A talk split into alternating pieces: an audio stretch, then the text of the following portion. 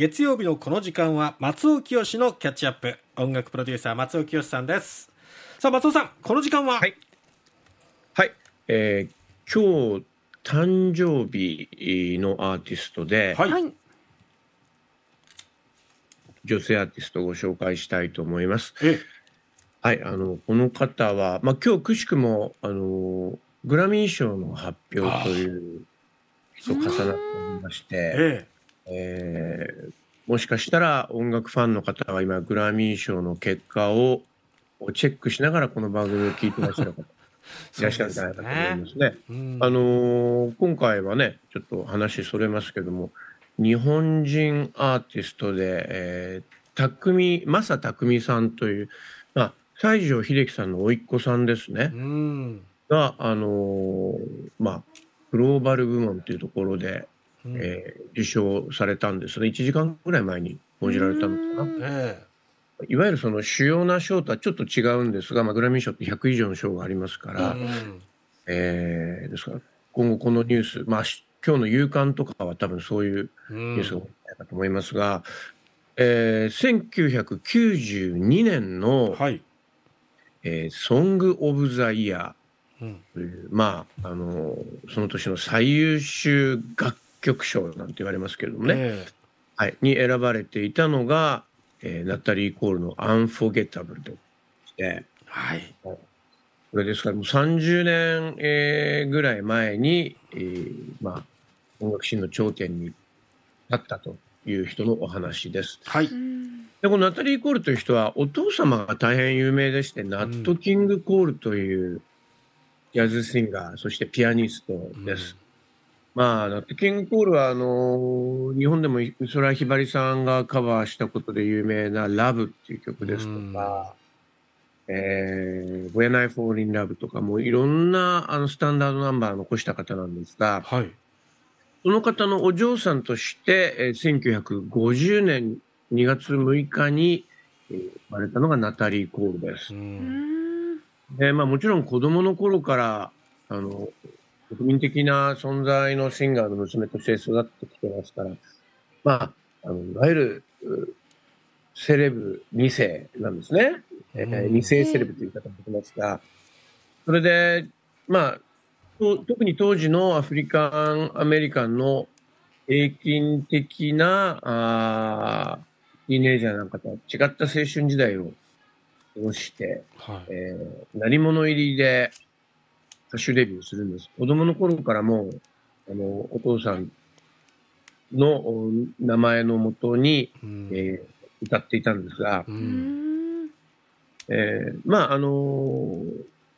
有名になったのは1975年の今バックで流れてる This Will Be といううん曲。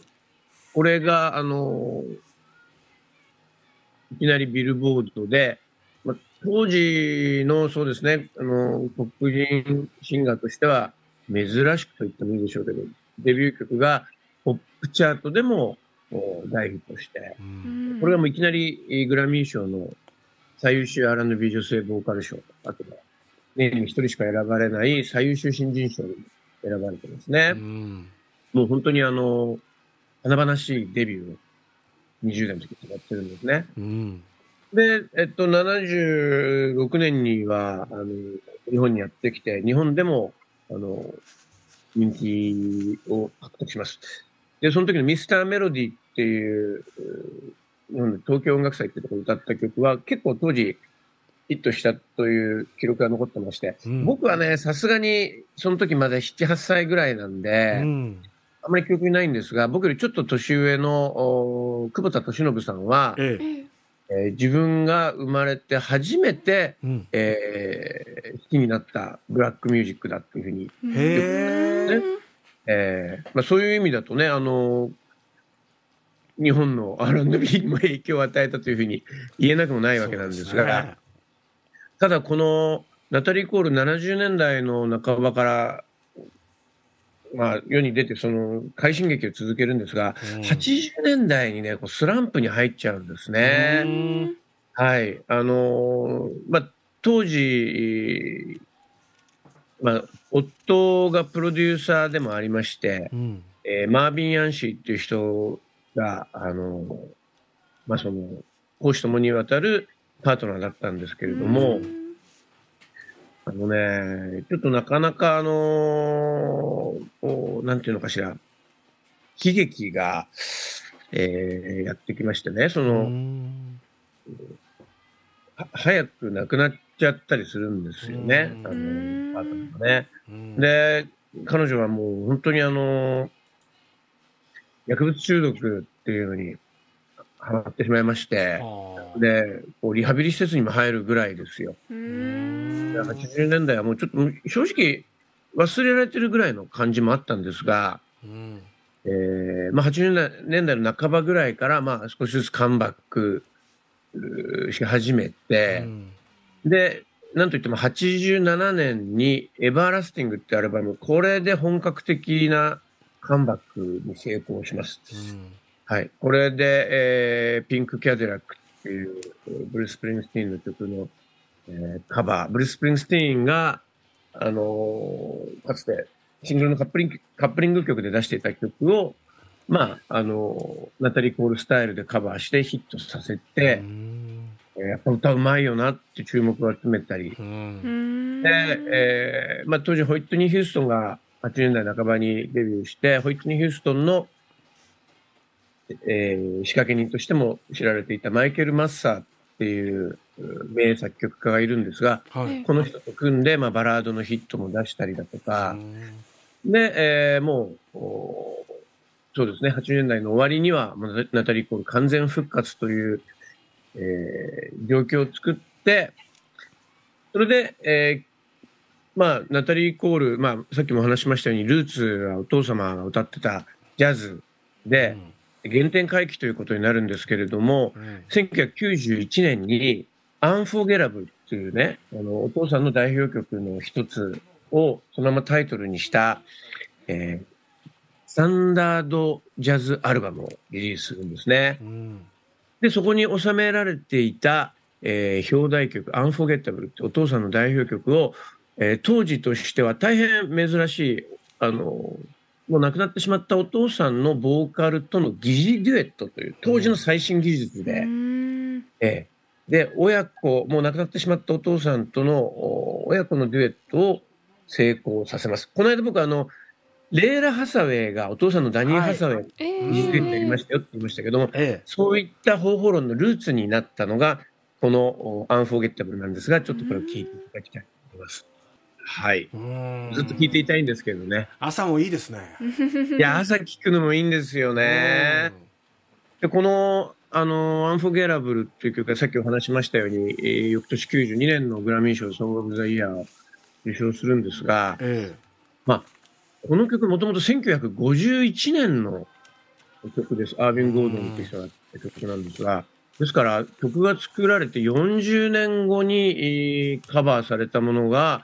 えー、グラミー賞でソング・オブ・ザ・イヤーを受賞する。本当名曲は色あせないっていう耳慣れたフレーズを実証した曲ですよね。で、これあのー、ナッティン・コールという人、さっきちょっとあの説明、言葉足らずでしたけども、1965年に亡くなってます。えー、ナタリーが15歳の時に亡くなってるお父さんが、ですから、ナッキンコール軸で考えると、没後、えー、四半世紀経って、うん、この生前の歌声がソング・オブ・ザ・イヤーに輝いたという、新記録にもなりました。で、この曲を含むアンゲアンフォゲラブっていうアルバム、これアルバム自体が本当優れてまして、あの、ジャズアルバムでありながら、ポップチャートで5週連続ナンバーワンになって、えー、以後、あの、レディー・ガガに至るまで、えー、ポップシンガーがジャズアルバムを作る時のお見本になってますよね。で、他ならぬ僕も、あの、ジュジュさんのジャズアルバム3枚プロデュースしてますが、うん、やっぱりこのナッキンコール、ナタリー・コールの成功例っていうのはやっぱ常に念頭にありますし、えー、世界中のポップシンガーがジャズを今歌う、まあ、ジャズに挑戦なんていうフレーズよく聞くかと思うんですが、みんなナタリー・コールの後をなぞっているという気もする。それぐらい影響力のあるアルバムでした。で、そんなナタリー・コールですが、えー、それから、あまあ、そうですね、20年以上経って、2015年のお大晦日に、うん。えー65歳で亡くなってしまいました。うん。ですが、まあ、最近よくうん。この番組でも言ってますけど、音楽は残りますので、えあの今日グラミー賞の日でもありますので、改めてお聞きいただければなと思いまして、ナタリーイコール、生きていれば本日うー73歳だと、えうん。えー誕生日をお祝ってお話しさせていただきました。音楽プロデューサー松尾清のキャッチアップでした